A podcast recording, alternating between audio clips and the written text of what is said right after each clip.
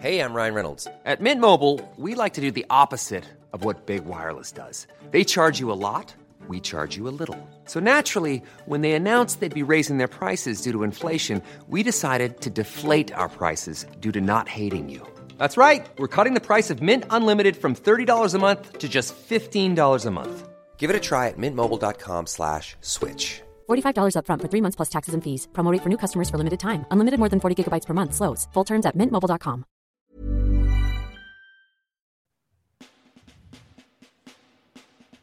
So, what does it mean to be a modern warrior? First off, the elephant in the room. Warrior isn't a dirty word. A warrior is mindful. They seek excellence and have learnt to control their aggression. It's about understanding leadership, developing individual resilience, and seeking consistent human optimization. Remember, lifting heavy isn't dangerous, being weak is dangerous. Fortune favors the brave, and you're never given more than you can handle. This then is the WarriorU podcast. All call signs ready, ready, ready. Let's roll!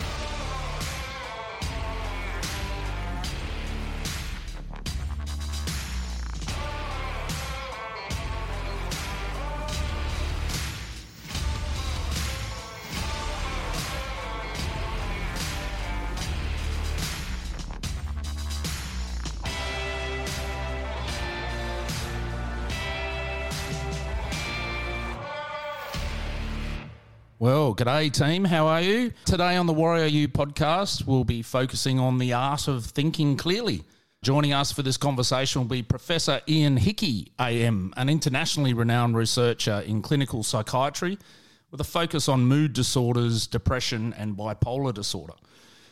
Professor Ian's work in promoting mental health, well-being and suicide prevention makes him an ideal guest for today's episode as we discuss the topic of thinking clearly and how to introduce that into our daily lives.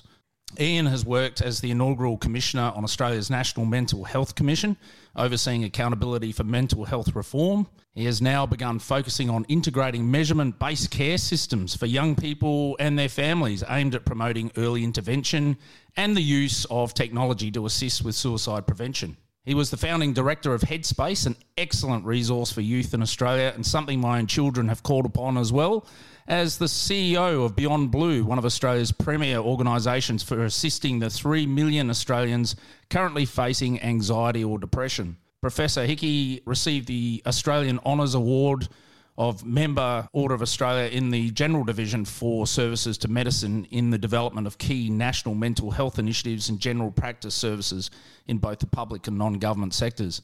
Currently, Ian is the co director of health and policy at the University of Sydney's Brain and Mind Centre. His research and advocacy for mental health reform and care give Ian an impeccable ability to speak on the challenges that humans face when thinking.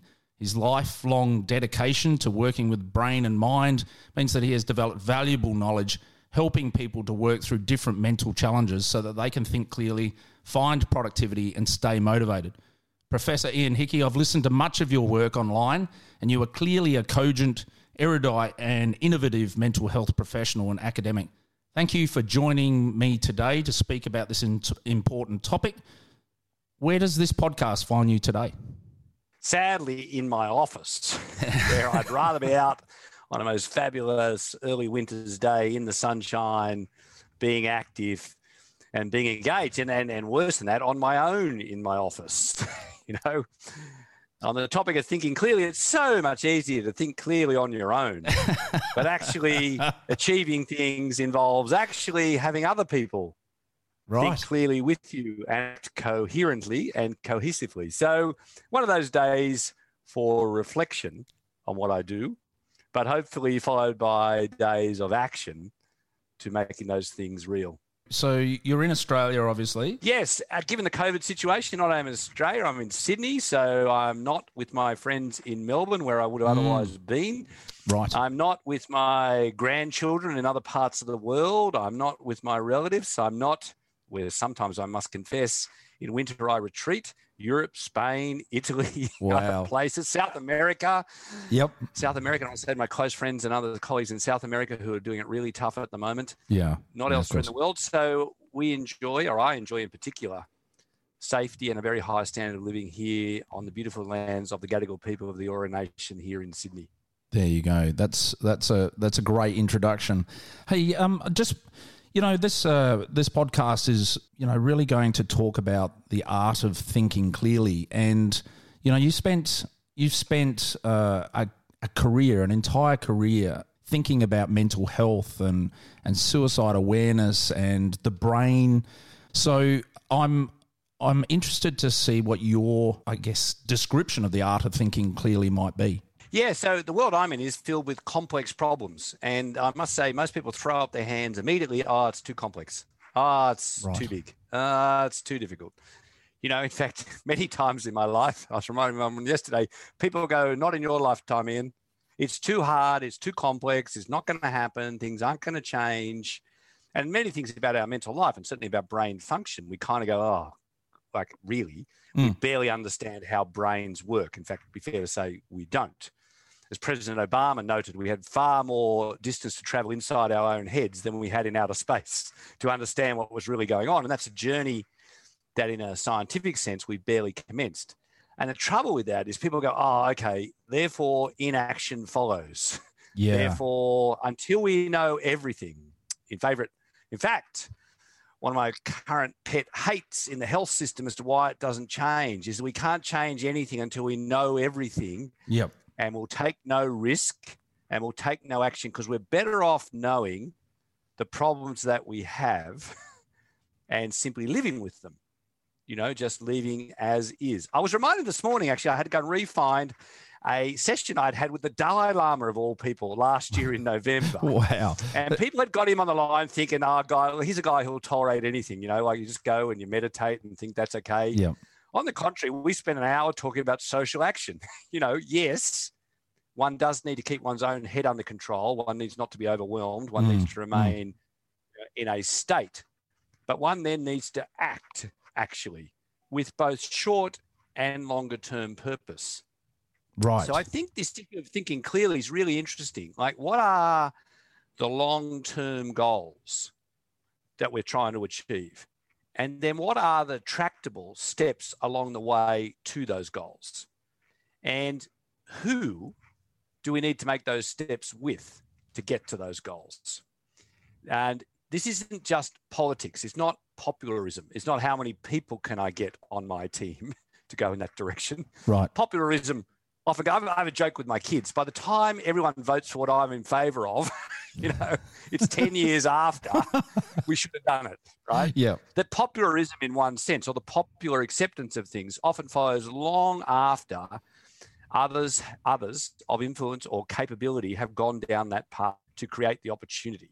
Now, mental health awareness, a focus on mental health around the world at the moment, Mm. uh, the use of technology in a lot of the areas I'm associated with, they're all areas that people go, oh, too hard, oh, too difficult. Need to do many, many, many more things. Don't I understand enough to start to take reasonable actions. Is that procrastination? Is that one of the Yes. effects of not thinking clearly? That's Is- a nice, yes. Procrastination, absolutely. Can't do anything Yep. because something might go wrong. Can't do anything until I know all the facts. I mentioned the COVID era, knowing all the facts. Yeah, yeah, of course. I saw uh, on TV last night Anthony Fauci, probably one of the most famous scientists in the world at the moment, Indeed. being asked would he like to revise his opinions of February 2020. He said, Well, yes, if I knew what I know now, I would probably have said different things in February 2020, but don't be ridiculous. What I said in February 2020 related to what I understood at that time to take actions Yeah. at that time Yep. in an appropriate way. So you can always say, and I'm from the research world, and I get sent things every day. Oh, I don't know whether this one proves it or not. We better do 10 more. We better see. And as Ah, a yeah. consequence, we either procrastinate, or I would say slightly in a more nasty way, Trent, we avoid. We avoid.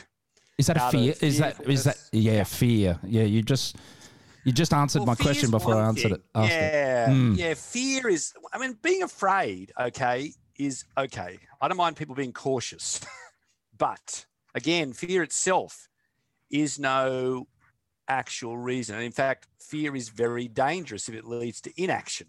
If you Right. fail to respond to the threat in the environment, or you never do, you know, a life never lived is one lived in fear. You know, you never actually do anything. You never experience the mastery, but more importantly, the change. I mean, there's great personal satisfaction in doing things, and you've missed it. I've been very lucky in my life to be associated with things that have Mm, actually, mm. where Australia's Australia in particular has done things in Beyond Blue, in Headspace, in technology, in mental health, and other changes. You Yeah, know, yeah. I must say, Australia's done things in HIV, I mean, alcohol, and we've done things during the COVID era. And, you know, we sometimes, sometimes when we get organized and we don't get lost in silliness, we sometimes use, we go, okay, we don't know everything, but we know enough to take sensible actions. But there is a leadership element to that. And your key point here, there's a thinking clearly. Okay, what are the best set of options now that are reasonable and are, are good steps along the way to a longer term purpose? Right. Okay. So, so if if short, medium, and longer term purpose is what helps us to think clearly, what prevents us from thinking clearly, other than not having a short, medium, and long term purpose? Well, you've named two procrastination and fear, I think are, are the two. So avoidance, you know, and and in a personal sense, I mean, in my world, I'm always struck with fear of criticism. You know, there's particular types of fears. There's fears that you might, you know, in the health world, do harm to others. You might make the situation worse. Right. But then you some have to live with, oh my God, look how the situation currently is. You know, Yeah. how much actually are you prepared episodes. to tolerate? Yeah, yeah. How much you tolerate the current situation? Interestingly, one I think in leadership positions, etc., is fear of criticism. You know, people will not everyone will be happy about this. You know, Mm. and if you, what you're seeking is popular award and to be cheered as you arrive, and you arrive with an unpleasant and somewhat difficult message, you know, Yeah. like this is going to be hard. This is going to be difficult. Not everyone's going to agree. There are in many most processes of serious change, there are winners and losers. You know, some people are going to not like it because they have vested interests in the way things are in Mm. various ways. Mm. You know, so how you deal with that. So I think one of the issues that happens, and I think increasingly in our world, leadership has given away to popularism. Better to be popular, Instagram liked, an influencer, than actually a decision maker or somebody who goes, no, actually, you know what? You know, there are harder things to be done if, but they will deliver greater benefit.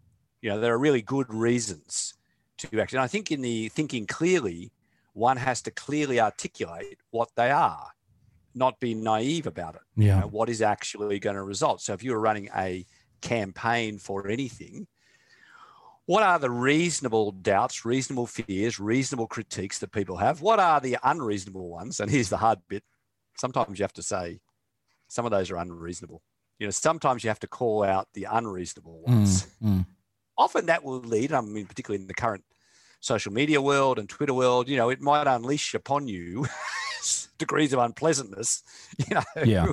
Yeah. We're seeing that aren't all around now. Mm. Easy. Yep. Yeah, and I think I think that has made uh, many of our political leaders and many of our social leaders actually less willing to lead.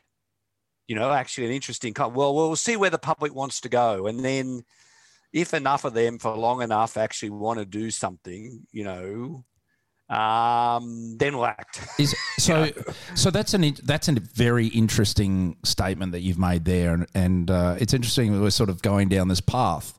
But there's there's lots of discussion going around about you know the primacy of uh, the medical health professionals around this COVID Yeah. story, this narrative at the moment, and whether you know the politicians should be leading more or or taking all of the advice and acting on all of the advice from the medical health professionals. And there's many, there'll be many listeners out there saying, well, you know, the politicians aren't necessarily leading; they're they're taking all the medical advice and acting on that because. uh, Of course, all the medical advisors are, are not in total agreement, even around this our own country, Right. let alone the world. Ex- right? Exactly, Trent. You just hit the nail on the head of something. You know, in un, in eras of uncertainty, in COVID, what a great example. Mm, There is no yes answer. There is no health advice. I mean, that itself is an illusion, Right. and that's a lack of transparency wow. in a particular thing. In fact, what health professionals know any particular day, you've only got to lived in Australia for the last year and found each state health officer, you know, actually does not result. We do not have the same responses in New South Wales versus Victoria. We've had Indeed. responses in Western Australia and Queensland. Right.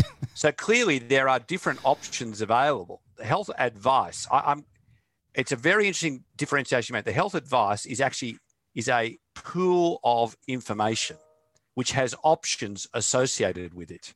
Right. Yeah. And it and, and it can present to government from a health perspective what are those series of options that are available to it. Mm. And right around the world, just to go further, right around the world at the moment in different situations, different governments all saying they're acting on health advice. Or if you followed the issues in the UK in recent times, including people from the Prime Minister's office there who've now left there and said actually the health advice was X and the Prime Minister did Y, you know, but and people said they were acting on health advice, etc. You can Yeah. see the differentiation between advice and I would say the critical point you're making about decision making and leadership. And clearly, the social implications of COVID are an excellent example. Health advice is one thing. Economic advice is another. Mm. Social is another. Mm. Political judgments to be made. There are value judgments to be made Yeah. the, just take the UK example. Clearly, there was a belief early in the UK that the lives of older people were of less value than the economic and social benefits to younger people. You know, and that actually, if a if the virus mainly killed older people at the ends of their lives, then there would be a higher social tolerance for that. That was a value judgment. Yeah. That was not health advice. Health advice never went anywhere near that. From a simple health point of view, all lives are valuable. From an economist point of view, not so, you know, etc. So, for sure. you know, I think it's a very good example of when you move from advisory to decision making, or and I would say in situations like the ones I'm in, where I'm giving technical advice all the time, being honest about the range of options and being honest about the uncertainty, right? The uncertainty of the situation. So the, the the assumptions that we make, that. The assumptions that we make, Yeah. being being clear about uh, what we what we know and what we don't know, um, is what is what you're saying. Yeah. Yeah, and being transparent and open about that. And I think that one of the things that happened again in the modern media age is to pretend uncertainty doesn't exist. Huge uncertainty exists. The COVID was a fabulous example, like how the thing spread. Is it more lethal than the flu? You know, what is the, what is the really nature of the thing? You know, huge uncertainties. Now, the scientific process in the background and others is trying to resolve as many of those things in real time, but it's res- responding to data in real time. Now we have variants, you know, and there are like all are some more infectious than others or Yeah. not. You know, people are giving advice.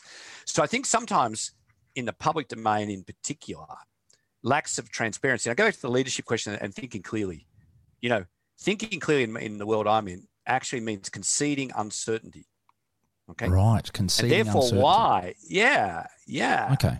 You know, when you say there's a clear way forward, the rationale behind that and the uncertainties that sit around that. Okay. And a willingness, a willingness to be going, this is my research world. Well, that was a great idea. But in practice, it didn't really work out. And did we learn from that? Did Yeah. we learn to correct quickly enough the assumptions that we had made to set a better course towards where our medium term or longer term destinations really are? So a capacity to be self-critical. You sometimes again in the in the uh, leadership world, you know, but you said that we would get X, you know, and we would arrive there by this time frame, you know, right or wrong. As distinct from, well, that's the intention, you know, but the, the process of arriving there will contain revolve reflection and consideration and a willingness to continuously challenge my own assumptions about that. So thinking clearly is, is also got to do with Mm. being open to taking on critique or evidence, more importantly, evidence as it emerges. Now, evidence again is not yes or no, it's a collection of best things. So, you know, what we would talk about as being evidence informed, right? The health Right. advice is, is, is, is complex advice, distilled best it can be on balance Yeah. and and when the risks associated with it. Now, of course, in real life, we're doing that all the time. You know, Yep. if you say, as I back out of my garage this morning, can you guarantee that I'll arrive at work without crashing my car? You know, Yeah. no. Yeah. Yeah. No, indeed. So I think what I think leaders are often asked to make unrealistic statements as distinct from realistic statements. Clear, th- your clear thinking, I think, is clear thinking and clear messaging about where we really are. And I, and I say this in terms of the collective issue of working with people, which is a matter of trust.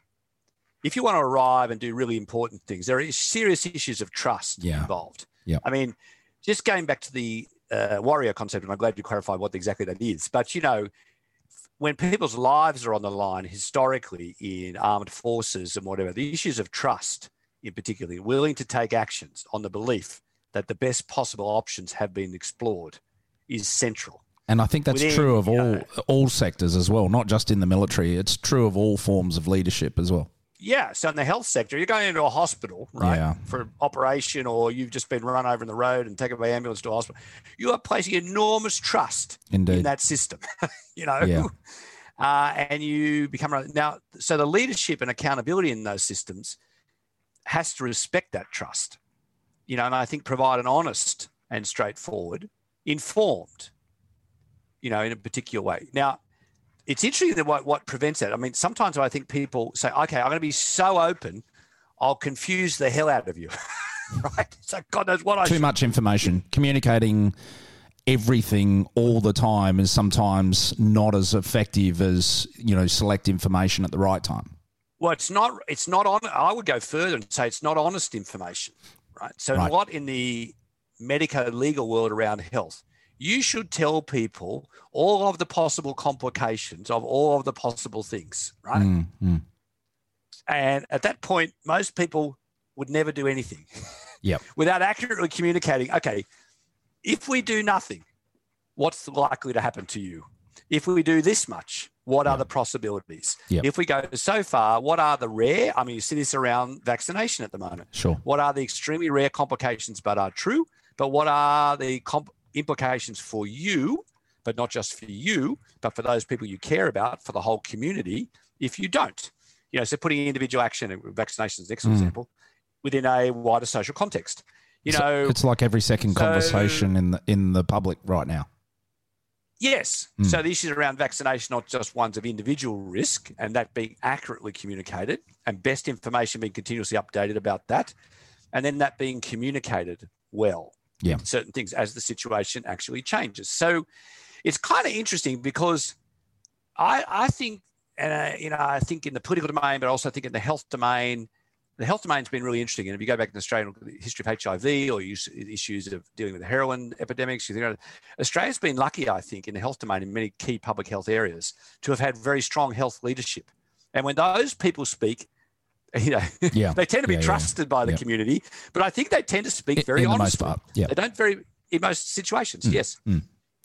Okay, so so in if you know for the for the average leader amongst us, or um, you know just for the average listener, uh, you know listening in around the world right now, how do we how do we focus on thinking more clearly? Obviously, setting those short, medium, and long term goals, but what specifically would you recommend for us to think more clearly?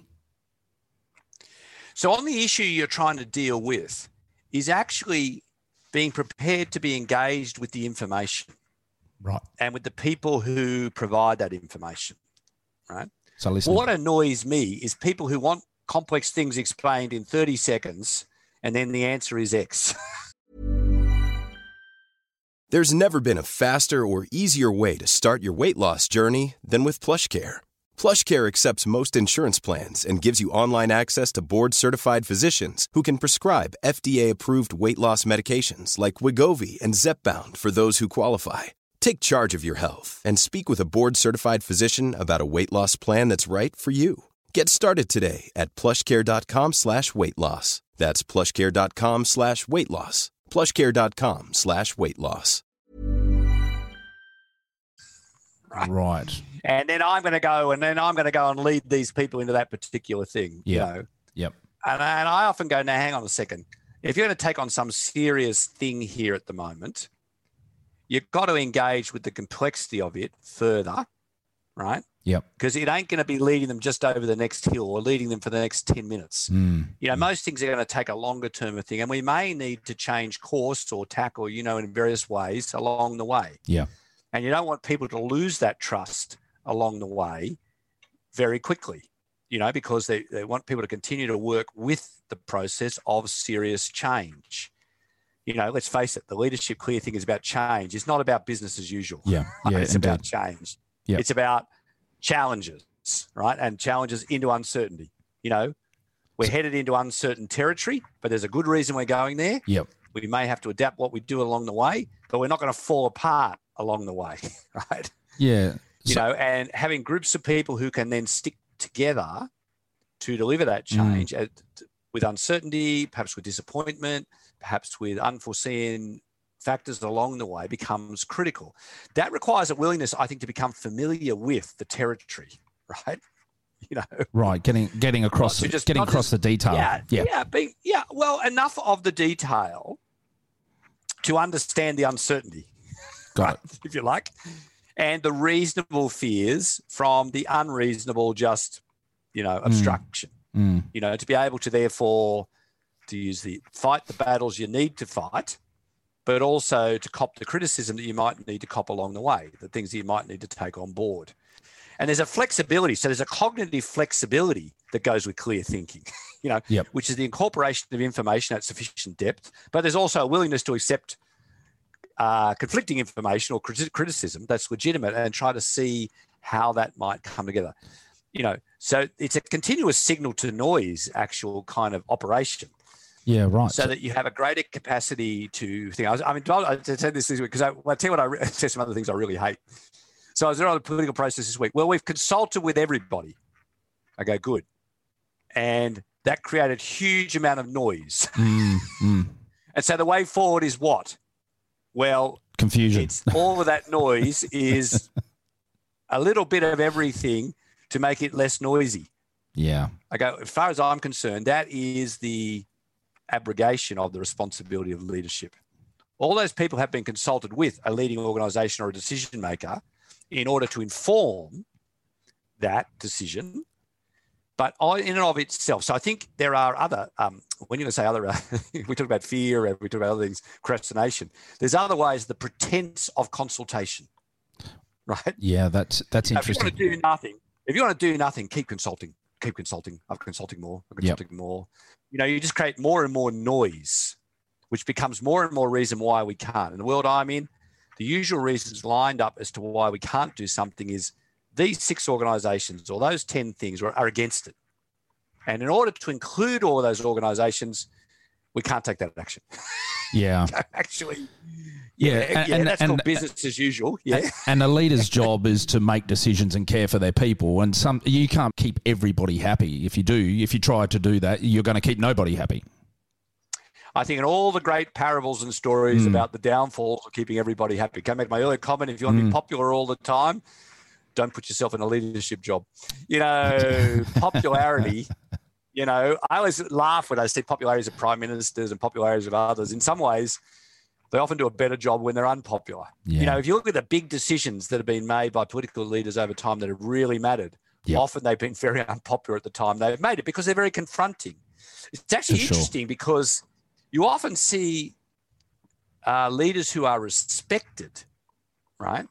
Not necessarily liked, but Mm. they're respected for their capacity to make decisions. And because people actually see the values behind it. Yeah. So, another aspect of that, they see the values driven aspect of that.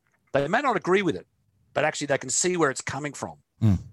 And therefore, they can choose to go with that or not in, in particular ways, you know, and you may disagree. I mean, you may actually disagree. I mean, in fact, there are, there are definitely things I disagree with, but I actually find uh, le- genuine leaders of things that much easier to deal with because I can much more clearly articulate with those people why I disagree Yeah.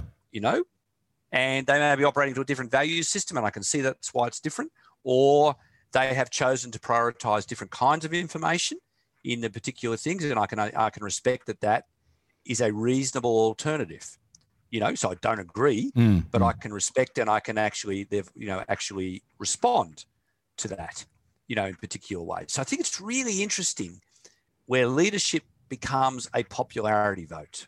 As my as my kids say all the time, Dad, the chance of you being elected to anything is nil. You know, because, you know, but on the other hand, on the other hand, people coming and asking you to lead something is quite common. Yeah, indeed. Bram and I often talk about. Uh, so, so I've I'm of the belief that you know leadership is not a popularity contest, and uh, Bram will say that leadership is about winning a fan base, which I think is more in line with respect, because you know gaining that respect for a leader is where you gain the fans. You don't have to like them, but you can respect uh, respect a leader, right?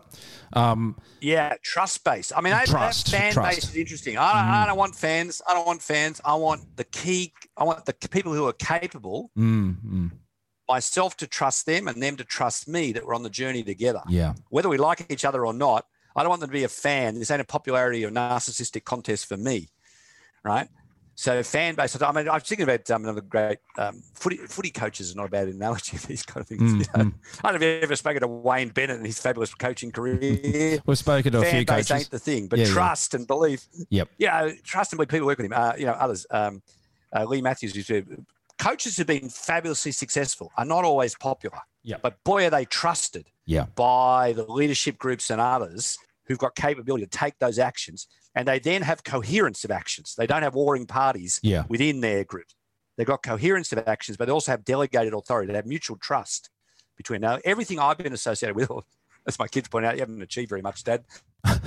But the few Really? things that I have Really? achieved, oh. you know, They just need to Google I you. Well, you can fool some of the people some of the time, but you never fool your kids. You know, you're but, just you know, dad.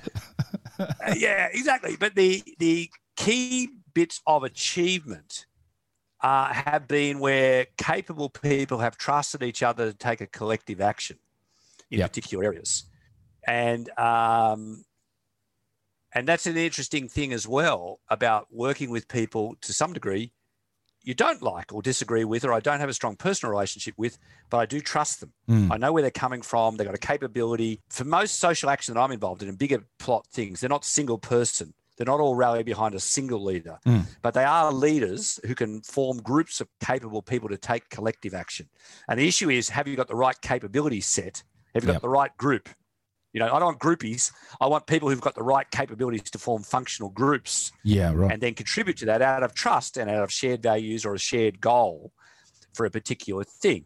You know, and that, um, you know, interesting the COVID thing. Uh, I was quite hopeful at the start of it that when our prime minister talked about forming a national cabinet, because really there's a national crisis, we haven't really had a national crisis like it since the Second World War. Mm. We do expect politics of the day to be put aside for collective action. You know, in our in our situation, the Commonwealth has certain capabilities, the states have certain capabilities where we need those capabilities to act in concert. Yeah. We don't need to be fighting every day. wasn't my fault; it was your fault. It Doesn't help anybody. Yeah, you know, indeed. you know, and that's a good. Exa- I think there are examples, but in organisations, smaller organisations, we often have. Of course, we have different responsibilities. We have different capabilities. I've got to work with people all the time who have a completely different skill set to me. Hmm. I'm not very good with money and numbers and accounting. I'm not very good with contracting. I'm not very good with Yep. certain other technical other kind of things, different technical Pretty good with the brain, though. That's the easy bit. Just talk about technology. I don't know what's under the boot of a car. You know, someone hands me, I'm trying to run technology companies and things at the moment. Yeah. I am deeply trusting. but I got to make sure I got the right people. We've got to agree what's going on. Yeah. You know, otherwise we go around in circles. So I think some kinds of leadership, and there's not what necessarily is meant, but the fan based leadership where people are afraid to tell you Mm. what you need to know. So, because that leadership thing, I must say over time, I've generally tried to recruit people who I know are going to disagree with me, right? Yep. I know they come through experience or background or diversity or somewhere else. I know it's highly likely that they don't share my view or my background. Therefore, they're likely to have a different take on the problem. Yeah, I, I think I think you can still, you know, still respect a leader and disagree with them, and and in fact, Yeah. you know, that is. Um, that's required in order to think clearly, right? To, to get all that information. What about so? What about those people that are just struggling to get clarity? You know, when we're talking about thinking clearly, what we're really talking about, really, really at the heart of the problem, is getting clarity and and some people just get overwhelmed with the information that's coming at them and and don't have that maybe don't have that you know that capacity to do that are there are there sorts of therapies like CBT cognitive behavioral therapy that that helps you reframe Totally. This is where the movement to cognitive therapies has been really helpful. Right. Usually, Tell us about that. is because you see the whole you see the whole thing. Mm. Climate change, disaster, nothing to be done. Yeah, yeah, yeah. Right. yeah, Right. World's going to end, icebergs are going to melt, sea levels are going to rise, we're all going to die. You know, and I can't do anything. There's no action to be taken. Right. The problem is so big, it's in the future, it's so global, and, and you can't see any way forward. You know, actually reducing the problem to series of tractable steps, short, medium, long term. Right. What's the role of the individual? What's the role of groups? What are the actions to be taken? In particular, now in, in, in people's individual lives, they do the same thing. They catastrophize, they overgeneralize, they point to the future, they get overwhelmed. They make the problem too big, Yep. you know, and they can the steps to getting there are overwhelming, not possible. Like writing a PhD it's the and classic- leaving it to the last moment. For example. For example. Yeah, example. the classic one, of course, is people say, you know, they're standing at the bottom of a 300 foot cliff. I can't get from the bottom to the top by going straight up that cliff. Yeah, You go, no, you can't. No. But you can walk around the other side and walk up the hill to the back. You know, you've got to break the thing down to, yes, that's the goal, but how do I get there? What are the steps over what time frame? And what other sets of people, actions, capabilities do I need to have in place to achieve that goal? And Yeah. what is realistic about that? You know, what is it that each of us in our own lives can do in particular ways, you know, over time. Um, and so breaking those things down and breaking them right down to even what am I doing today that is relevant to the particular particular issue. And then what might I do over the next week or over the next month to particular things. So when people create entirely unrealistic timeframes, scope, scale, they give up you know they're overwhelmed and i think that is a, entirely a lack of clear thinking like all that information is true but it's actually not relevant to action you know so the other bit of cognitive Indeed. therapy interesting you raise it Trent, it used to be called cognitive behavioral therapy it was what did you need to think to take the action the behavior right. today? you know Right. So it's not called CBT. is- It's not called CBT anymore. well a lot of it is presented as cognitive therapy Right. But when I was young, the B bit always mattered. The cognition bit only mattered to what you did next. Right. Because the interesting thing happens, I'll tell you why, it's an iterative loop. When you do different, you think different, right? okay. Actually, it isn't always this funny thing. Humans have this idea that they think and then they act. Actually, there's as much evidence that we act and then we think about it afterwards, actually. why did I do that? yeah, we reflect actually- on it if we do reflect at all. Yeah. Or we Yeah. make up a reason why we did it, which probably wasn't the reason we did it. Anyway. Well, We're great at post hoc explanations. yeah, well, there's there's a lot of um, there's a lot of study around actually knowing that you're going to to make a decision or do something that you know is incorrect, but you go ahead and do it anyway, right? Right. And a lot of what you predict turns out not to be true. Cor- yep, Right. Exactly, because we know, worry about things that are in the past or in the future, not what's happening now. Yeah. Yeah. And you may be completely wrong in your set of assumption- assumptions. Sure. Right. You know, I'm not going to contact these three people because they're not going to help me. Did you ring them? No. Did you actually Mm. ask them? No. Mm, mm. Ring them. Yeah. Oh, I rang those three people. Guess what? One of them, in fact, the one I never thought would help, wants to help. Yeah. He or she has their own reason. Oh, really?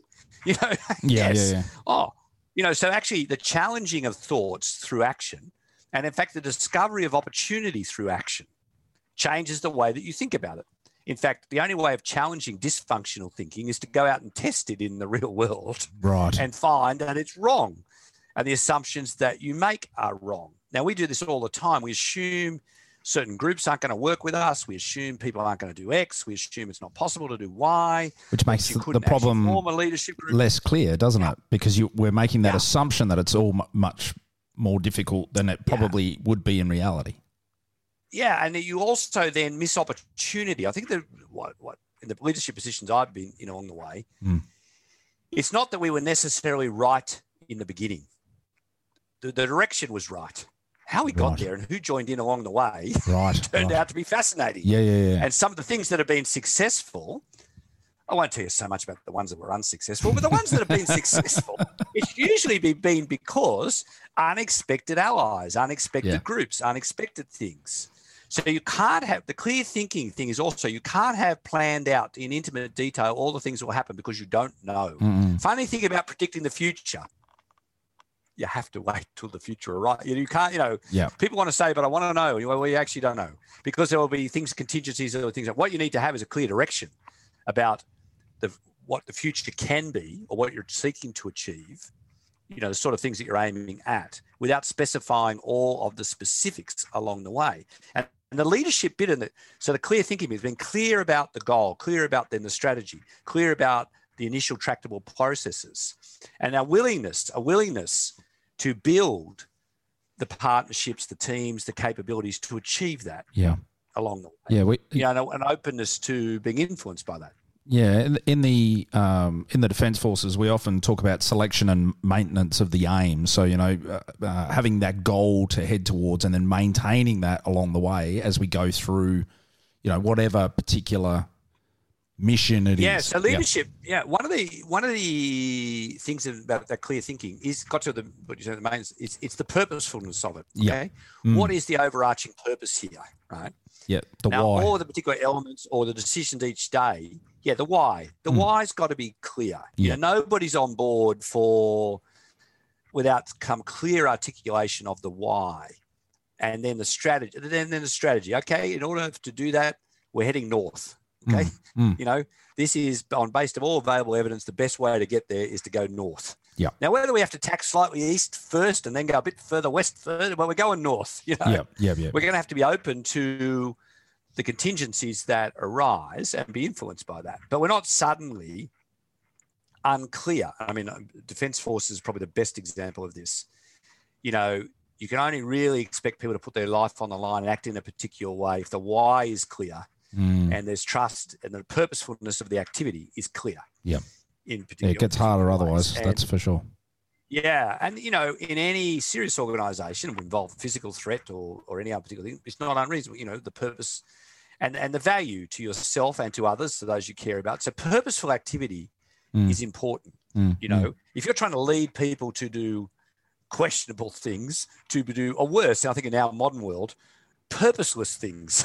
you know, Right. I was struck. There's a German word which I can't repeat, but it's got to do with basically couch sitters, people who just sit on couches, and they're often in leadership positions, right? But Uh, absolutely. but they're not. They're just there to prevent activity, right. you know, as well. And and That's think interesting. That's a see, really you know, interesting you know, concept. yeah, and a lot of public sector organisations and whatever there, they're occupiers of the position Yep. but they're not, and they're incre- and it's incredibly demoralising and frustrating. And you see this not just in public sector, but in larger organisations, etc. So there's an interesting thing here about the units of organisation, and and the identification of whether people at various levels of those things are actually engaged in leadership. Yep. Are they engaged in clear Or are they managing, thinking, leading or managing? or are they keeping the seat warm? Mm, you know, and deriving person. Now that's actually really, really interesting because I think for those of us who are interested in change in these organizations, there's a need to deal with that. Okay. Yep. We need to engage those people at all levels of organizations who are in jobs, not to keep the couch warm, but actually at the level at which they are capable or is to join in particular Mm, things, you mm, know mm. but but um, the inertia that we see in many of the areas, or the frustration, I think the frustration of many people who attempt things is to, is to you know, I actually say, look, the problem isn't with the people who disagree with us. Okay, Yep. that's easy. Yep. That's is easy and recognizable, and if they're straightforward, we it's a contest of ideas or a contest of values, whatever it is. The hard one is the passive resistors. Right? Yeah. Oh yeah, yeah, I'm here to help. Yep. Yeah, yeah, Yep. helping. Yep, And they can be in leadership positions. Not helping. Yeah, and many occupy senior positions in organisations. Yep. You know, or occupy levels of critical leadership. And I think one of the problems is is so for critical critical thinking is to identify who needs to be within organisations relevant to take actions. Mm. Yeah, that's that's fascinating. It's absolutely fascinating. Look, Ian, I think um, there's been so much that you've uh, given us over the last 45 minutes or so, and uh, and the big takeaway from for me is that sort of small, medium, long term goals and clarity around information. I think I think that's really useful for myself and everybody that's listening. And I really did want to uh, say thank you to you for giving up your very valuable time. I know how busy you are, and uh, all of the work that uh, that you do behind the scenes in understanding this and many other uh, aspects around uh, mental health and, and the brain and and and thinking. So uh, thank you very much for your time today. Thanks for the opportunity. Thanks, Ian.